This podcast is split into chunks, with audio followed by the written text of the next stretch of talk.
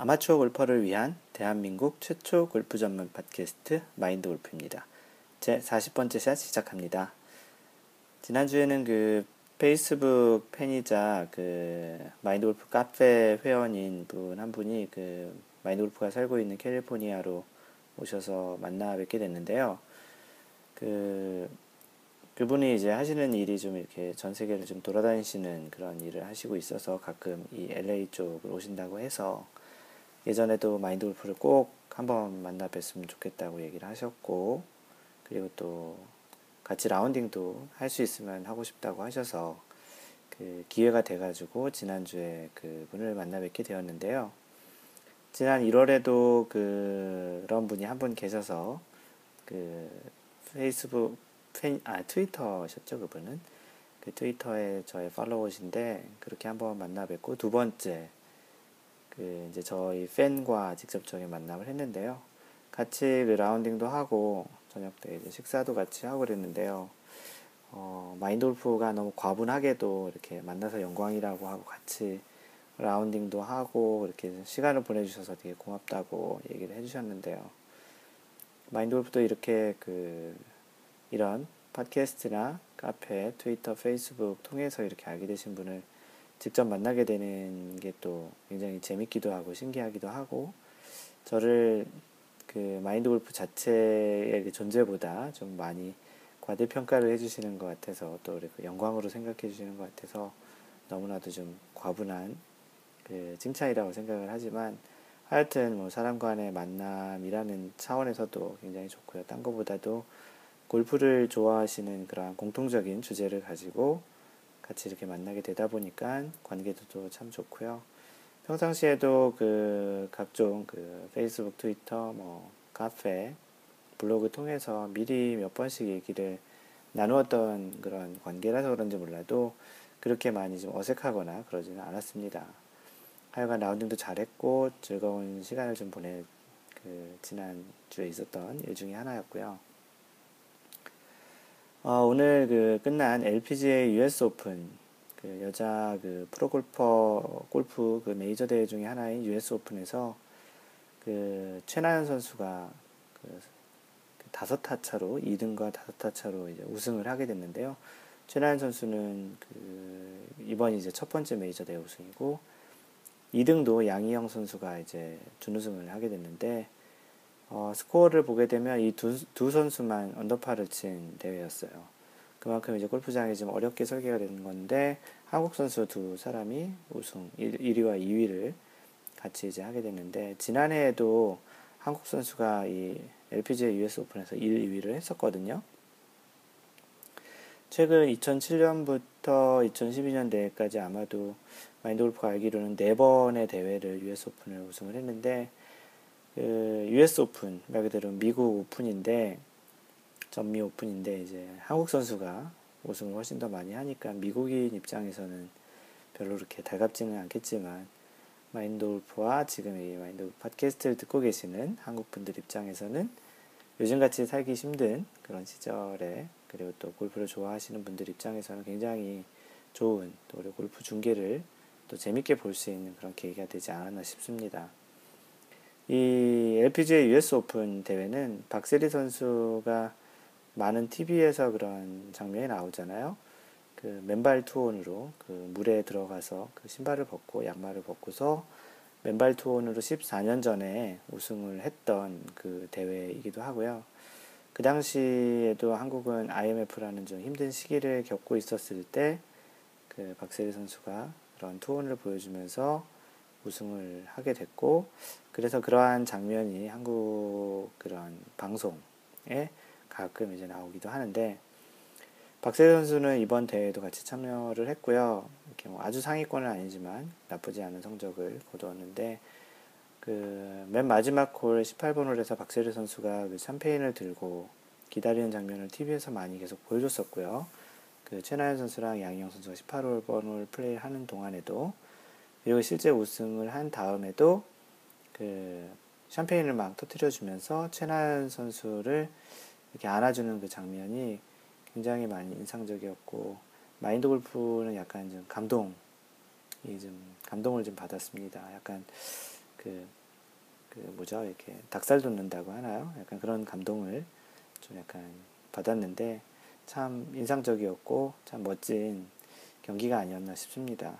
중간에 뭐 10번 홀 같은 경기의 경우에는 뭐 트리플 보기도 하고 그런 좀 위기 상황이 있었지만 그 다음에 연속으로 또 몇 개 홀에서 버디를 3개까지 하면서 다시 또 원상태로 와가지고 우승을 또 무난히 했는데요.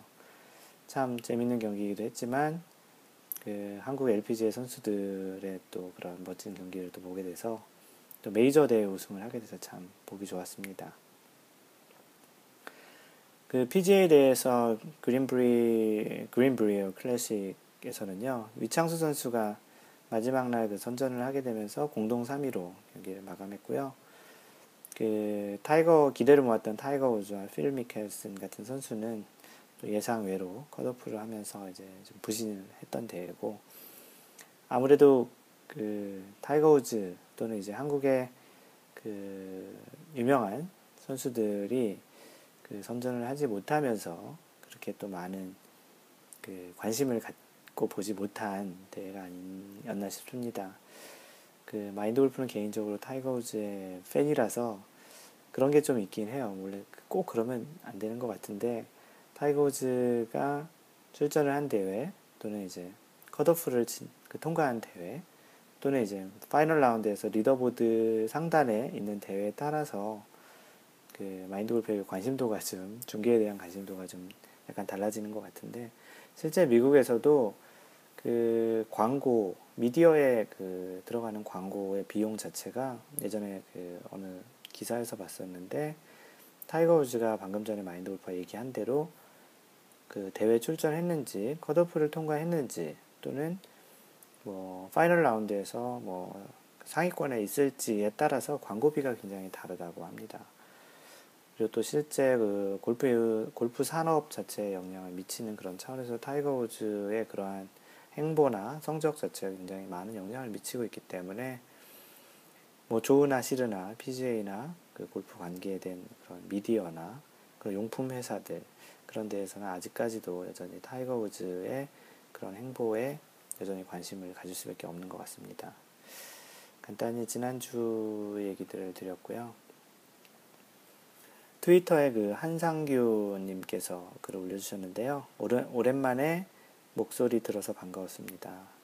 그 마인드 골프가 한국에 좀 일이 있어서 한 2주간 그 방송, 1주, 한 주를 방송을 팟캐스트 skip을 해서 그 한 방송을 처음으로 쉬었던 한 주였던 것 같아요. 이 팟캐스트를 작년 11월부터 했는데 어, 그 한 주를 쉬었던 것 때문에 뭐 오랜만에 목소리를 들어서 반가웠다고 한상규님께서 글을 남겨주셨고요.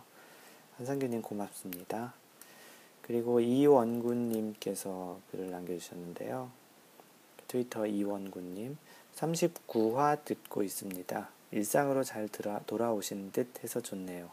타이거 우즈 우승도 하고 우승 우승하고 대단한 우즈 이렇게 썼는데요.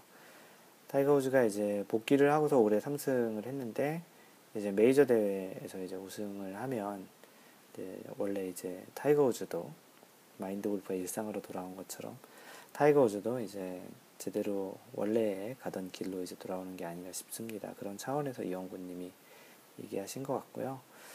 아, 2주 후에는 브리티시 오픈 그 우리가 얘기하는 브리티시 오픈은 사실 디 오픈이라고 하고요. 영국에서 열리는 스코틀랜드 뭐 그런 쪽에서 열리는 디 오픈 대회가 있고 또 다른 메이저는 그 PGA 챔피언십이 남아 있죠. 현재까지 두 개 한 거는 마스터즈가 있고 그 다음에 한 것이 US 오픈 지지난주엔가 했었죠. 그리고 키 드래곤님께서 트위터에 글을 남겨주셨는데요. 오늘 출근한다고 골프 중계 못 봤네요. 생방송으로 봤으면 재미있었을 텐데. 그래도 트윗 중계로 잘 봤어요. 중고, 수고하셨고요. 호랑이 이제 메이저 우승만 남았네요. 네, 이분도 이렇게 얘기해 주셨는데, 이때 그 골프 중계, 트윗 중계라고 얘기한 게 그 타이거 우즈가 우승했던 그 대회를 그 얘기하시는 거고요. 그 참고로 마인드 골프가 그 트위터하고 페이스북 통해서 좀 여러분들이 좀 관심 있어 하는 대회, 어, 개인적으로는 타이거 우즈가 좀 선전하는 그런 대회 또는 이제 한국 선수가 잘하는 그런 대회는 그 마인드 골프가 그 트위터하고 페이스북 통해서 거의 문자 중계처럼 중간 중간에 그 마지막 날 그 경기를 중계를 합니다. 뭐 알려드리고 싶은 것도 있고 혹시 뭐 방송을 못 보시면서 출근하는 왜냐하면 미국에서 보통 그 PGA 마지막 날 오후에 하는 경기 자체가 한국에서는 그 새벽 월요일 아침이나 또는 뭐 새벽 정도가 돼서 그 출근 시간 또는 이렇게 일어나지 못해서 그 못 보시는 분들이 있어서 그런 차원에서 그 트윗 중계 또는 페이스북 중계를 해드리거든요. 음, 그래서 이제 뭐 잘 못 보시는 분들은 이제 좀 그렇게 고맙다고 생각도 하시는데 약간은 뭐 또 스팸이 또 되지 않을까라는 걱정도 좀 일부는 있습니다. 그래서 그렇게 이제 중계를 가끔 하니까 혹시 방송을 들으시는 분 중에 페이스북, 트위터 아직까지 라이크 나 또는 이제 팔로워 신청 안 하신 분들은 해놓으시면 또 이런 그 일종의 서비스도 받으실 수 있습니다. 그리고 어, 투더리님, 투더리님께서 이제 글을 남겨주셨는데 오늘 95개 쳤네요. 흐흐 히읗 히읗 마인드 골프 덕분이에요. 다음 방송 기대할게요. 예, 95개를 이제, 이제 보통 한 100개나 근처 치시나 봐요. 굉장히 좋아하시는 거 보니까. 예, 95개 치셔서 축하드리고요. 계속 요 타수대를 유지를 잘 하실 수 있도록 연습을 많이 해주, 해주시는 게 좋을 것 같습니다. 그리고 카페 글을 남기신 분들이 좀 있는데 요즘 카페 활동이 갈수록 좀 활발해지고 있습니다. 그리고 혹시 그 마인드 골프와 그 이번 지난주에 만났다는 그 페이스북 팬과의 그런 만나서 한 뭐 후기 골프 친 얘기 그리고 또 뭐 그런 얘기들을 마인드 골프가 카페에 글을 올려놨어요. 그래서 카페.naver.com slash 마인드 골퍼 m-i-n-d g-o-l-f-e-r 그 카페에 들어오시면 뭐 그 마인드 골프가 그 만난 분과 그 라운딩하고 이야기했던 그런 후기를 써놓았으니까 거기에 들어오셔서 보셔도 되고요. 뭐 최근에 카페 활동을 제가 그 마인드 골프가 계속 얘기를 드리는데 정말 진짜 많은 분들 많은 분들이라기보다는 굉장히 활발하게 활동을 하시면서 굉장히 좋은 정보들을 서로 공유하고 격려도 하고 아주 참 바람직한 마인드 골프가 생각하기엔 바람직한 방향으로 카페가 운영이 잘 되고 있는 것 같아요. 그 마인드 골프가 그 카페를 뭐 일방적으로 어떤 형태로 운영한다기보다는 같이 뭐 이렇게 잘 만들어가는 그런 공감 골프 이야기 그런 형태로 하고 있기 때문에 그런 약간의 뭐 얘기 주변에 골프를 많이 같이 하실 수 있는 분들은 괜찮지만 아 누구랑 카, 골프 얘기도 하기도 좀 그렇고 같이 좀 이렇게 온라인 상에서 얘기를 했으면 좋겠다라는 그런 생각을 갖고 계신 분들이면 카페에 들어오셔서 얘기를 나누시면 꽤 좋을 것 같습니다. 그 카페에 그 글을 남겨주신 라비아타님 마인드 골프 듣게 된 지 일주일 좀 넘은 것 같습니다. 연습장에서 볼 때리는 거에만 집중하다가 골프에 대해 다른 면을 알게 되는 것 같아 감사한 마음으로 잘 듣고 있습니다. 앞으로도 좋은 내용을 통해 발전하는 골프를 할 수 있었으면 좋겠습니다. 라비아타님 감사드리고요. 네, 그 마인드 골프가 딱 그렇게 팟캐스트를 하는 딱 그 취지로 그 방송을 들어주고 계셔서 어, 마인드 골프도 감사합니다. 라비아타님. 그리고 그 제일 잘 나가님, 제일 잘 나가 그 노래 제목 같네요. 골프를 본격적으로 배우고자 마음 먹고 골프에 대한 앱이 없나 검색하던 중 작년 11월 마인드 골프 팟캐스트를 발견하고 뭐 거의 초창기네요. 이렇게 쓰셨네요. 지금껏 꾸준히 듣고 있는 애청자입니다. 거의 잠자기 전 버릇처럼 켜놓고 듣습니다. 가끔은 마인드 골프님 목소리가 제겐 수면제와 같아 잠도 아주 잘 자요. 가로 열고 재미없고 지루하단 소리 아님. 가로 닫고. 그만큼 마음이 편해진다는 소리예요.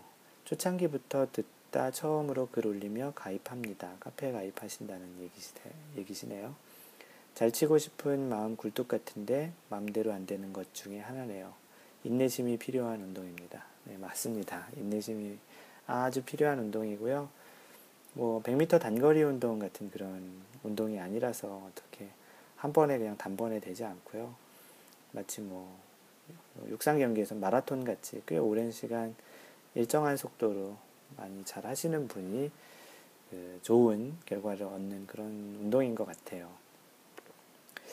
그 제일 잘 나가님 얘기하신 대로 그 마인드 골프의 팟캐스트를 자면서 듣는다는 분이 종종 있어요. 요 지난주에 만났던 그 직접 만났던 그 오셔가지고 만나서 같이 라운딩 했던 그분도 그런 얘기를 하세요. 자면서 그 팟캐스트 듣다가 자는 경우들이 좀 있다고.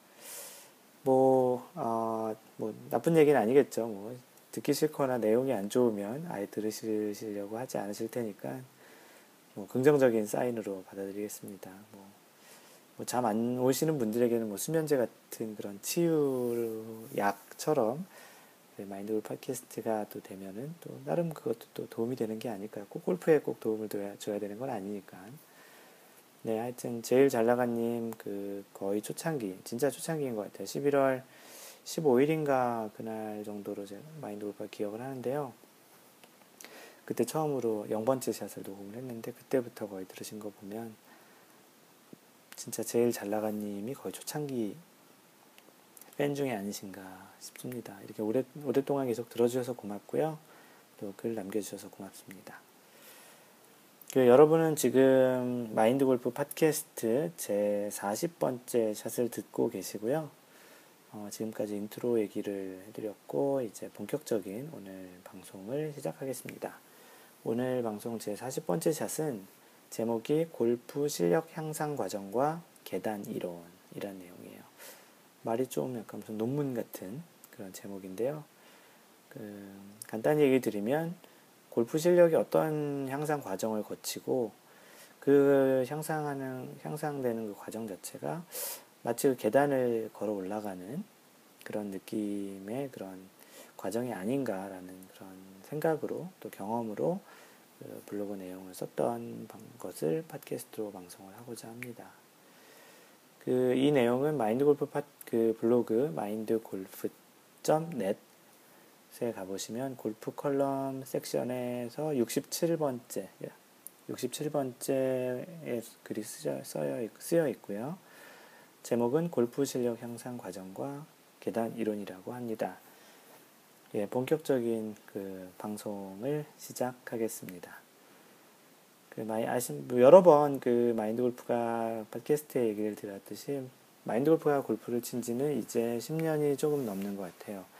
2002년 월드컵 때 시작을 했으니까 이제 지금이 한 7월이죠. 7월 됐으니까 10년 하고도 한 2, 1개월, 2개월 정도 돼가네요. 물론 이제 마인드 골프보다 훨씬 오래 치신 분들도 계시고 아마도 뭐 이제 골프를 입문하신 초보 아마 골퍼들도 많으실 텐데요. 특히나 이 팟캐스트를 들으시고 계시는 많은 분들이 좀 이렇게 분포 자체가 피드백이나 어떤 글을 많이 보면 그 상급자보다는 어, 초급자 쪽이 훨씬 더 많으신 것 같고요. 그리고 타수로 보면 한 95개 이상 되시는 분들이 훨씬 그 전체 분포에서는 상당수가 되지 않나 마인드 골프가 약간 그런 느낌을 좀 받습니다. 그 뭐, 그 이상 되시는 분들은 이미 뭐 마인드 골프가 얘기하는 그런 내용이나 또는 마인드 골프보다도 훨씬 더 많은 것들을 잘 알고 계시는 것 같아서 아마도 그런 것 같은데요. 하여간, 그, 그렇게 이렇게 이제 골프를 입문하신 초보 골퍼도 있고, 꽤 오래 치신 그런 분들도 계시겠지만, 그 이번 칼럼은 마인드 골프의 그 짧지도 길지도 않은 그런 골프의 기간 동안 경험한 것들을 바탕으로 실력이 어떻게 향상되는지 그리고 또 최근에 그 골프 레슨을 하게 되면서 그런 레슨 받는 분들이 느끼시는 또는 얘기해 주신 그런 피드백 그런 것들을 바탕으로 지극히 주관적인 관점으로 그 얘기를 해볼까 하고요. 그래서 보통 이제 그 사람들이 어떠한 것을 배우는 과정을 보게 되면 항상 처음에는 좀 어색하고 서투르고 잘 못하는 그런 과정으로 시작을 하게 되잖아요. 그런데 이제 뭐 사람이 참 대단한 동물인 게 그것을 계속해서 반복하고 연습하고 또 경험하다 보면은 조금씩 익숙해져 가고 심지어는 뭐 더 잘하게 되고 그런 과정을 겪게 됩니다. 가끔 TV에 뭐 그런 거 있잖아요. 세상에 이런 일이 그런 걸 보면은 거의 기계보다도 정확한 그런 과정까지 가시는 분들도 있는데 이런 분들도 대부분 보면 경험하고 연습하고 반복하고 그런 과정을 겪게 되는 거죠. 보통 이제 살면서 많은 것들이 대부분 다 그렇겠지만 특히나 예체능 쪽이 더더욱 그런 것 같아요. 악기라든지 미술 또는 이러한 뭐 운동 그런 쪽이 실제 머리를 많이 쓰는 것보다는 실제 그 몸을 많이 써서 그런 것들을 익숙하게 해야 되는 그런 쪽일수록 물론 이제 운동을 하는 사람들이라고 머리를 안 쓴다는 건 아닌데 실제적으로 어떠한 액션이 일어나는 과정 자체가 이제 예체능 쪽은 실제 몸을 활용을 많이 하기 때문에 그렇게 얘기를 드리는 거고요. 뭐 오해하진 않으셨으면 좋겠습니다. 그래서 영어 표현으로 그 practice makes perfect라는 그런 표현이 있잖아요. 그래서 그 연습은 그 완벽함을 만든다. 직역을 하자면 연습만이 살 길이다. 그런 말이 있는데 말 그대로 그 부단한 연습만이 완벽함을 만든다는 그런 뜻이죠. 특히나 이런 게 예체능 쪽에 더 많이 적용이 된다라는 것이고요. 그 마인드 골프는 뭐 운동을 그 전공으로 하거나 주로 한 그런 사람은 아니에요. 어렸을 때부터 좀 몸으로 뭔가를 하는 마인드 골프가 아무래도 머리가 나빠서 그런 것 같은데요. 그 다양한 운동을 접하고 즐겼습니다. 지금 뭐 초등학교, 초중고등학교 때는 뭐 탁구, 야구, 뭐 축구, 농구 그러고 다 구네요. 뒤에 공. 주로 그 동그란 거 가지고 하는 걸 좀 좋아했던 것 같아요. 뭐 대학 가서는 또 한때 또 당구를 또 그렇게 많이 쳤고요. 직장 다니면서는 유일하게 구가 안 들어간 스노보드를 또 한참 즐기고 처음으로 이제 2002년에 골프를 처음 접하게 된 거죠. 생각해 보면 골프 이외의 어떠한 운동에도 그렇게 오랫동안 그 꾸준히 연습하고 시간과 돈을 투자해 본 적이 별로 없었던 것 같은데요. 근데 또 거꾸로 그동안 즐겨왔던 다른 운동과는 달리 그 투자 대비 효과라고 그 전문 용어로 ROI라고 하죠. 어, Return over 어, Input, Investment 뭐 그런 뜻이겠죠. 그래서 ROI가 그렇게 좋지만은 않았던 것 같은데요. 그 물론 이제 마인드 골프보다 더 많이 투자하신 분들이 훨씬 더 많으신 거예요. 그래서 그런 아마추어 골퍼 분들에게는 약간은 죄송하지만 그래도 일반적인 그런 골파, 골퍼들보다는 투자 대비 효과가 좀 좋았던 것 같습니다. 뭐 블로그 제목도 그리고 지금 들으시고 계시는 팟캐스트 제목도 어떻게 보면 참 재수없는 마인드 골프의 골프가 제일 쉬웠어요 잖아요. 어, 분명히 이걸로는 이 제목으로는 책을 꼭 낼 건데요. 궁금해서라도 사서 보시게 아니면 참 어떤 놈이 쓴 거야 하고 이렇게 보시게 꼭 책을 이 제목으로 내려고 이 제목을 지어 놓은 건데요.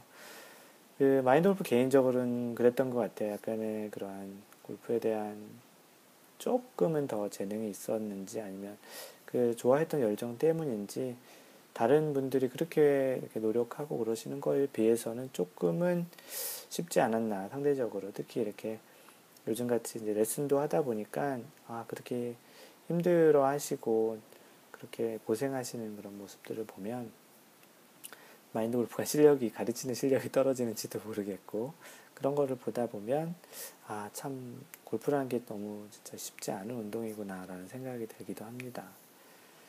그 처음 마인드 골프도 처음 이제 칠 때는 세 자리 타수 대를 치셨고요. 그 다음에 이제 두 자리 타수 대로 들어오고 90대, 80대, 70대, 뭐, 가장 잘 쳤을 땐 60대는 아직 한 번도 못 쳐봤죠.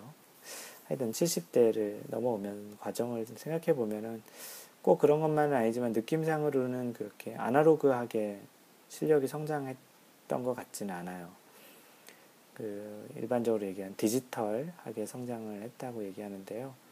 뭐 이런 과학 쪽을 잘 모르시는 분은 잘 이해를 못 하실지 몰라서 그 아날로그와 디지털의 가장 큰 차이는 아날로그는 어떠한 변화 과정이 연속적이라는 거예요. 이렇게 껑충껑충 뛰는 게 아니고 처음과 그 다음 과정이 이렇게 부드럽게 움직이는 걸 아날로그 하다고 하고요.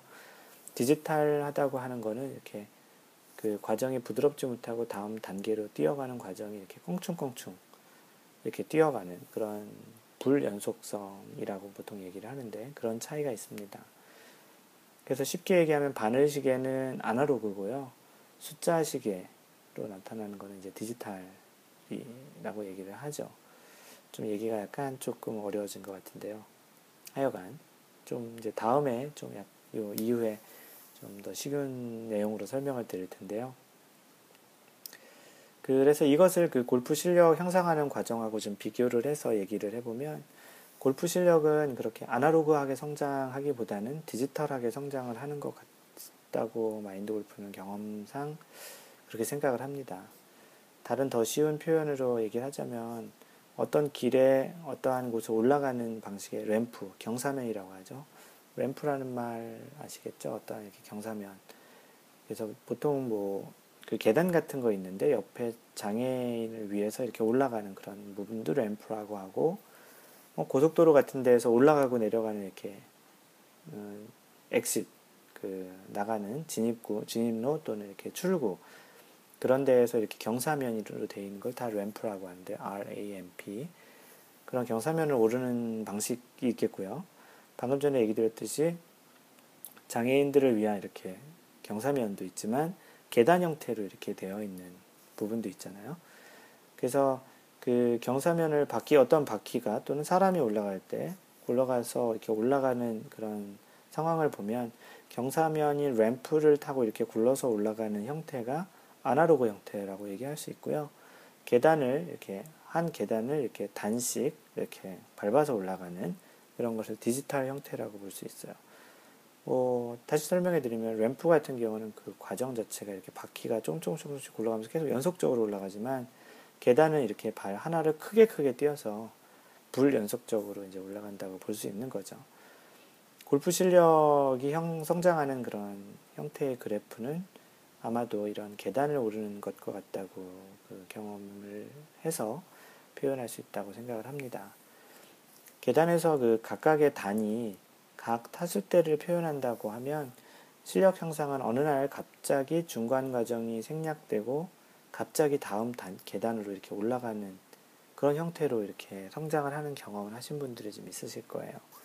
뭐 예를 들자면 한 100타 초반을 어느 날 치다가 뭐 갑자기 90타 중반으로 왔다든지 뭐 90타 때 한 뭐 중반을 치다가 갑자기 90타 때 초반이나 80타 때 후반으로 갔다든지 뭐 이런 뭐 100타, 102타에서 100타, 뭐 99타, 88타 이렇게 촘촘한 성장을 하는 경험보다는 최소한 3개, 4개, 5개, 뭐 심지어는 막 10타 정도씩 뭐 그렇게 차이나게 그 성장하시는 분은 많지 않지만 보통 한 다섯 타 정도씩 이렇게 껑충껑충 마치 계단을 이렇게 껑충껑충 올라가는 것처럼 그렇게 이제 성장하시는 경험을 하신 분들이 적지 않은 것 같아요.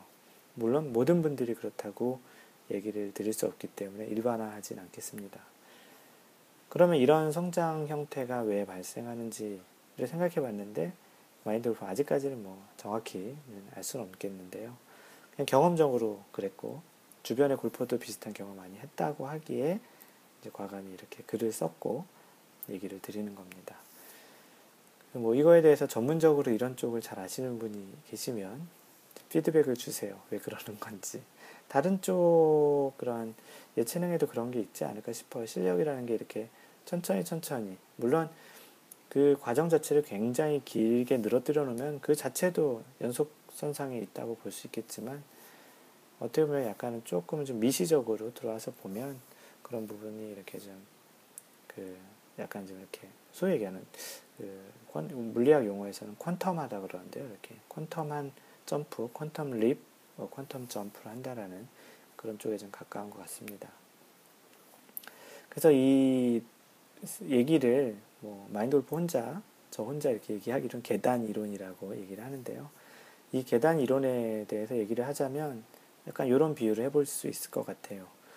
그 자신의 실력이 어떠한 계단에 딱 존재할 때, 뭐 예를 들어서 현재 뭐 100개가 있는 그런 계단에 있는데 그 다음 계단은 당연히 뭐 90개, 그 다음 계단은 뭐 80개, 뭐 이런 정도의 각 계단의 차이가 뭐 10타 정도 또는 뭐 5타, 100개, 95개, 90개, 85개 이런 각 계단의 차이가 그런 타수 차이가 있다고 생각을 한번 해보자고요.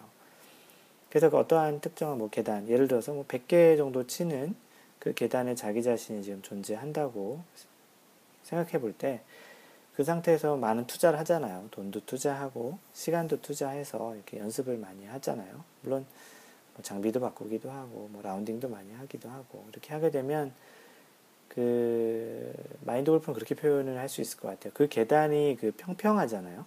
그래서 그 계단이 연습이나 그런 것도 투자를 많이 하면 그 계단의 평평한 부분이 점점 이렇게 그 연마를 해가지고 그 계단의 평평한 부분이 오목해진다라고 이렇게 생각이 되는 것 같아요. 그래서 오목해지면 물을 이렇게 부어도 거기에 물이 고여질 정도로 이렇게 오목하게 패여지는 거죠. 그러면 이제 마치 자신의 실력이 구슬과 같다고 생각을 해보면 그 오목한 부분에서 이렇게 왔다 갔다 왔다 갔다 하는 거죠. 뭐 그런 기술 엔지니어적인 용어를 오실레이션 한다 그러죠. 이렇게 오실레이션을 하는 그런 형태로 왔다 갔다 왔다 갔다 왔다 갔다 하게 되는데 그게 연습을 많이 하고 투자를 많이 하게 되면 그 오목하게 패인 부분이 좀 더더 깊어진다고 생각을 하시면 돼요.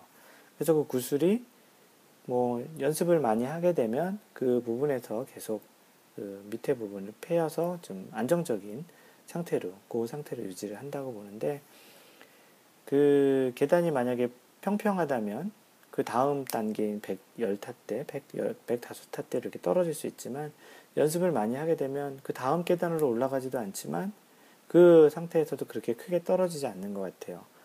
하지만 일정한 자기의 어떤 스윙이나 자신의 실력을 갖고 있지 않으면 그 다음 계단으로는 쉽게 떨어질 수 있겠죠. 왜냐하면 현재 있는 자체가 평평한 쪽이지만 쪽이잖아요. 그러니까 다음 단계로는 뚝 떨어지자면 그 윗단계로 갈 때는 그 앞이 벽이잖아요. 계속 부딪히기만 하고 잘 올라갈 수는 없는 거예요. 하지만 연습을 많이 하면 오목하기 때문에 다시 그 구슬이 그 오목한 부분에서 왔다 갔다 왔다 갔다 하면서 그 타수대를 유지한다고 보실 수 있으면 될 것 같아요.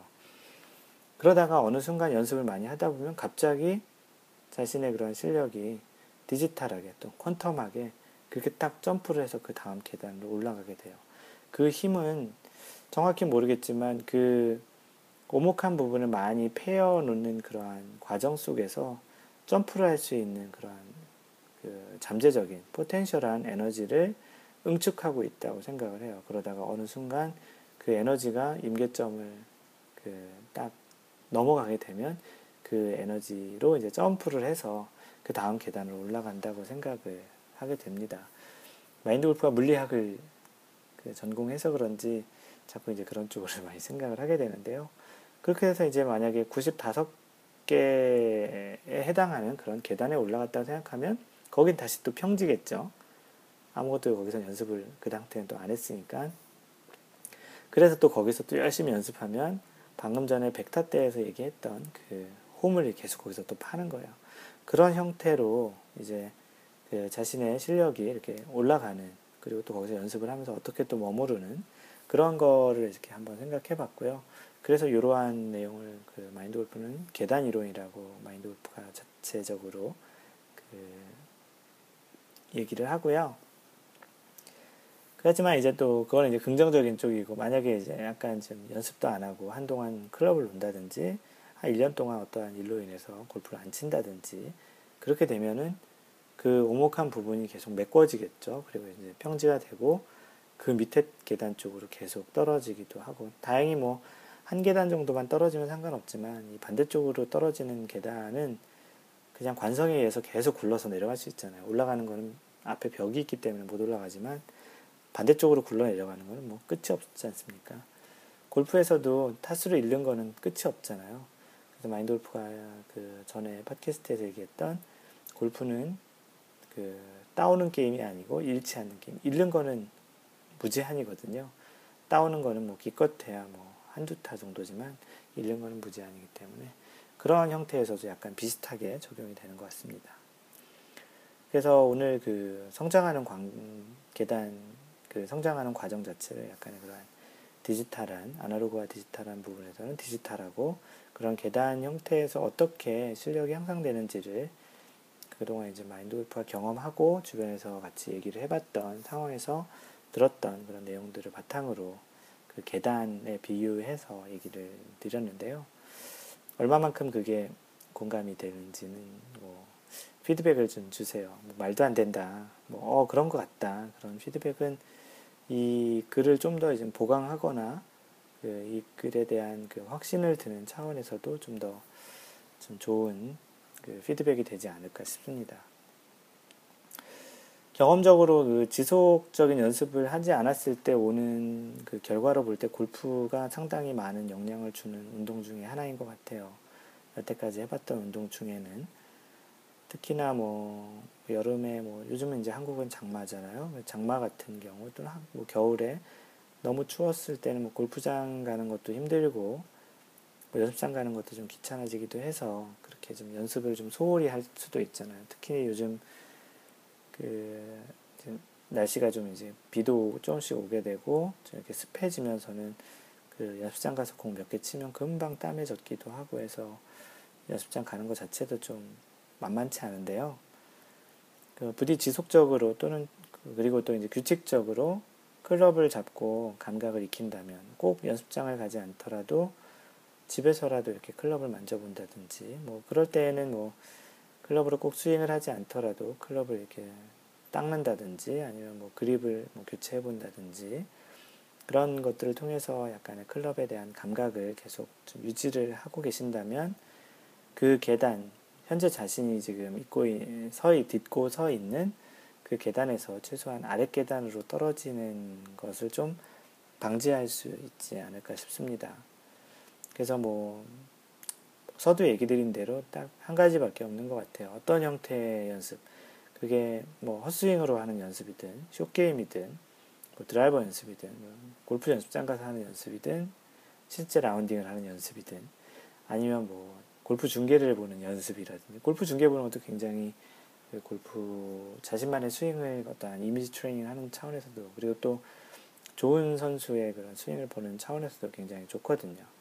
그래서 그러한 평상시에 그러한 열정을 가지고 또는 좀 관심을 가지고 그렇게 연습을 하신다면 아래 계단으로 떨어지는 것을 방지하지 않을까 싶습니다. 그래서 아마추어 골퍼 여러분 그리고 마인드 골프 팟캐스트 애청자 여러분 많은 연습을 통해서 계단을 성큼성큼 올라가기를 마인드 골프는 너무나도 너무나도 바라겠고요. 그렇게 이제 성장을 하셔서 또 이제 본인이 원하는 즐거운 골프 또는 또 잘 치시다 보면 배려도 더 잘 하실 수 있거든요. 그래서 좀 더 잘 치셔서 더 많은 분들에게 배려하는 골프로 할 수 있는 실력으로 성장하시길 바라겠습니다. 그래서 오늘 이 팟캐스트 내용은 제목이 골프 실력 향상 과정과 계단 이론이라고 얘기를 드렸고요. 그 서두 얘기했던 그 계단 이론이라는 게 이제 어떻게 그 골프 실력 향상 과정과 연계돼서 이렇게 설명을 했는지는 이제는 좀 이해를 하실 수 있으실 것 같아요. 그래서 본인은 지금 몇 타 때 지금 계단에 서 있는지, 이게 좀 그 계단에 서 있는 홈이 좀 많이 파여 있는 건지 아니면 전혀 안 파여져 있어서 다음 계단으로 떨어질까 좀 걱정이 되시는지를 한번 곰곰이 생각해 보시는 그런 팟캐스트가 됐으면 좋겠고요. 그 이제 엔딩으로 이제 저희 그 팟캐스트에 대해서 좀, 아, 마인드 골프 블로그에 대해서 소개를 해드릴게요. 마인드 골프.net이라는 데 들어가 보시면요. 마인드 골프의 이런 컬럼, 상식, 골프 역사, 그런 얘기들이 써 있는 그런 블로그를 들어보실 수 있고요. 마인드 골프와 그 페이스북, 그리고 트위터 통해서 social하게 이렇게 얘기를 해, 해보고 싶으신 분들은 페이스북, facebook.com slash mindgolf, m-i-n-d-g-o-l-f 트위터는 mindgolfer예요. m-i-n-d-g-o-l-f-e-r 카페는 카페.naver.com slash mindgolfer, m-i-n-d-g-o-l-f-e-r 트위터하고 카페는 mindgolfer고요. 블로그하고 페이스북은 mindgolf입니다. 그 카페 얘기를 잠깐 또 더 해드리면요. 카페는 원래 그 마인드 골프가 하려고 하지 않았어요. 많은 분들이 아시겠지만 그 카페라는 게 이렇게 한번 검색을 하게 돼서 어떤 컨텐츠가 카페에 있는데 들어가서 보려고 하면 회원 가입을 시키고 또 회원 가입을 하게 되면 또 등급이 안 돼서 못 본다고 그렇게 되는 경우를 몇 번 봐서 아 그런 불편함을 주지 말아야 되겠다 생각을 해가지고 카페는 그동안 하지 않았는데 어, 생각보다 이제 많은 분들이 들어오셔서 얘기를 하시는 거 보고 잘 하길 잘했다라는 생각을 합니다. 대신 이제 카페에 그러한 좀 진입 장벽을 굉장히 낮추기 위해서 회원을 아예 못 받, 안 받을 수는 없어요. 그래서 회원 가입 절차는 있고요. 네이버 아이디가 있으시면 곧바로 쓰실 수 있도록 회원 가입 절차는 굉장히 간소화했어요. 그래서 그 회원마다 등급도 아무것도 없습니다. 들어오시면 곧바로 쓸 수 있고요. 뭐 어떤 뭐 게시판은 뭐 준회원 이상, 무슨 회원 이상 그런 거 가 있긴 한데 마인드 골프 카페 카페는 다 다 이렇게 다 이렇게 어떻게 보면 수평적으로 다 똑같은 레벨이에요. 물론 마인드 골프는 이제 관리자니까 약간 좀 더 더 할 수 있는 그런 관리자 메뉴가 있긴 하지만 그거 빼고는 모든 메뉴에서는 모든 회원이 다 친구같이 동등한 peer 레벨로 같이 이렇게 쓰실 수 있고 얘기할 수 있기 때문에 그 카페라는 게 좀 더 더 활성화돼서 잘 된다고 생각을 합니다. 어떤 가입하신 분은 어 신기하네요. 뭐 가입하자마자 쓸 수가 있네요. 이렇게 얘기하시는데 예, 그렇습니다. 다른 카페하고 좀 차이점이 좀 그렇고, 그렇, 그렇 다고 얘기를 드리고 싶고요. 왜냐하면 혹시 또 이런 가입 절차나 그런 게 좀 불편할까봐 또 아직 안 들어오시는 분이 계실지 몰라서 얘기를 드리고 광고를 해드리는 겁니다. 네, 항상 배려하는 골프 하시고요. 이상 마인드 골프였습니다. 41번째 샷에서 만나요. Don't worry, just play mind golf. Bye.